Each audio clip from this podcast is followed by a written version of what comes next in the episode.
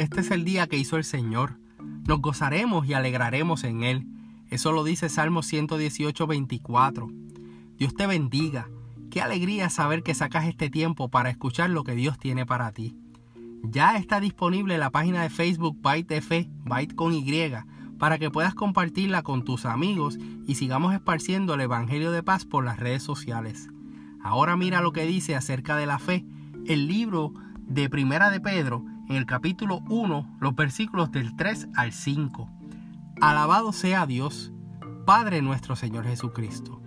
Por su gran misericordia, nos ha hecho nacer de nuevo mediante la resurrección de Jesucristo, para que tengamos una esperanza viva y recibamos una herencia indestructible, incontaminada e inmarchitable.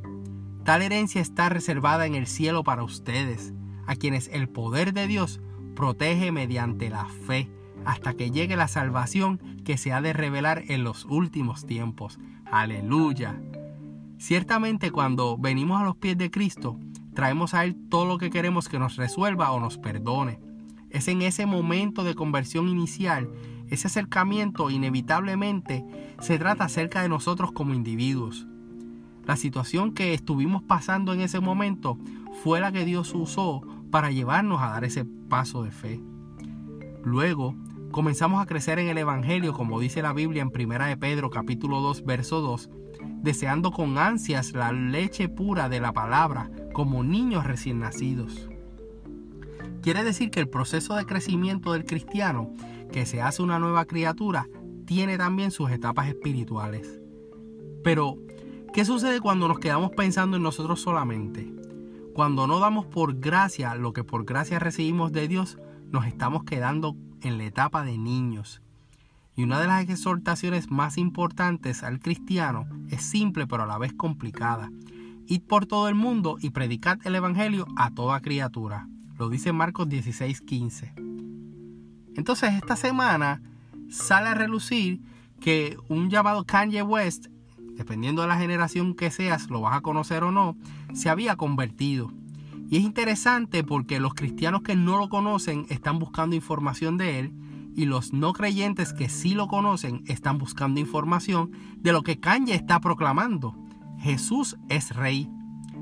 En ambos bandos, cristianos o no cristianos, se están cuestionando si esa conversión es real y si lo que está haciendo permanecerá.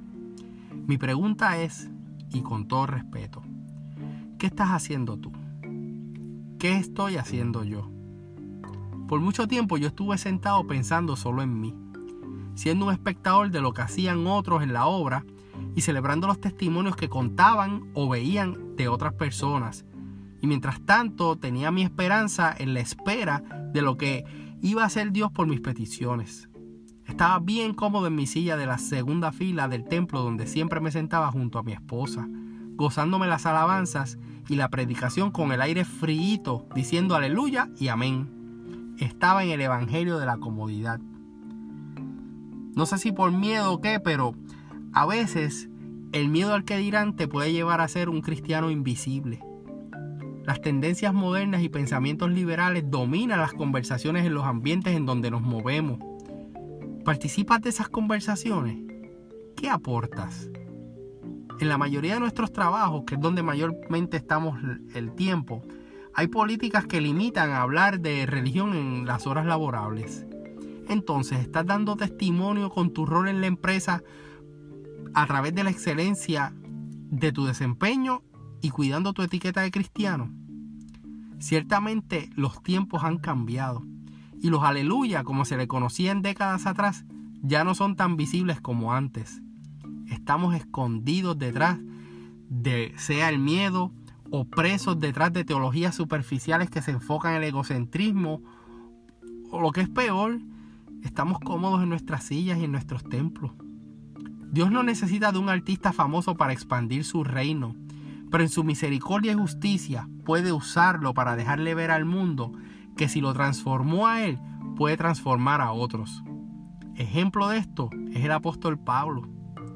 Dios desea que compartamos con otros la gracia y misericordia que ha tenido con cada cual. Y para eso no hay que ser evangelista, no hay que ser pastor, no hay que ser adorador, No hay que ser diácono, ujier, maestro de escuela bíblica. Solo hay que pasar de creyentes a discípulos. Hay que ponerse el calzado correcto para, como dice Efesios 6:15, tener la disposición para proclamar el Evangelio de paz. Y para eso no necesitas escenario, no necesitas un púlpito, no necesitas ser un teólogo. Solo cuéntale a otros lo que Dios ha hecho contigo. Guarda tu testimonio, sirve a otros, ayuda al necesitado. Dios se va a encargar del resto, incluyendo todo eso que estás esperando. Así que, mientras esperas por tu petición, sé un aleluya visible. Si esta palabra te bendijo, te invito a que busques a leer la Biblia y continúes creciendo en los caminos del Señor. Mi esposa y yo le servimos al Señor como mujeres en nuestra amada iglesia AMEC, una iglesia de presencia internacional ubicada en la carretera 185 en Canómanas, y cuyo pastor rector es Misraín Esquilín. Si no tienes donde congregarte, te invitamos a la nuestra. También puedes conectarte a través del internet en iglesiamec.org para que tengas toda la información que necesitas saber acerca de nosotros. Deseamos que Dios te bendiga.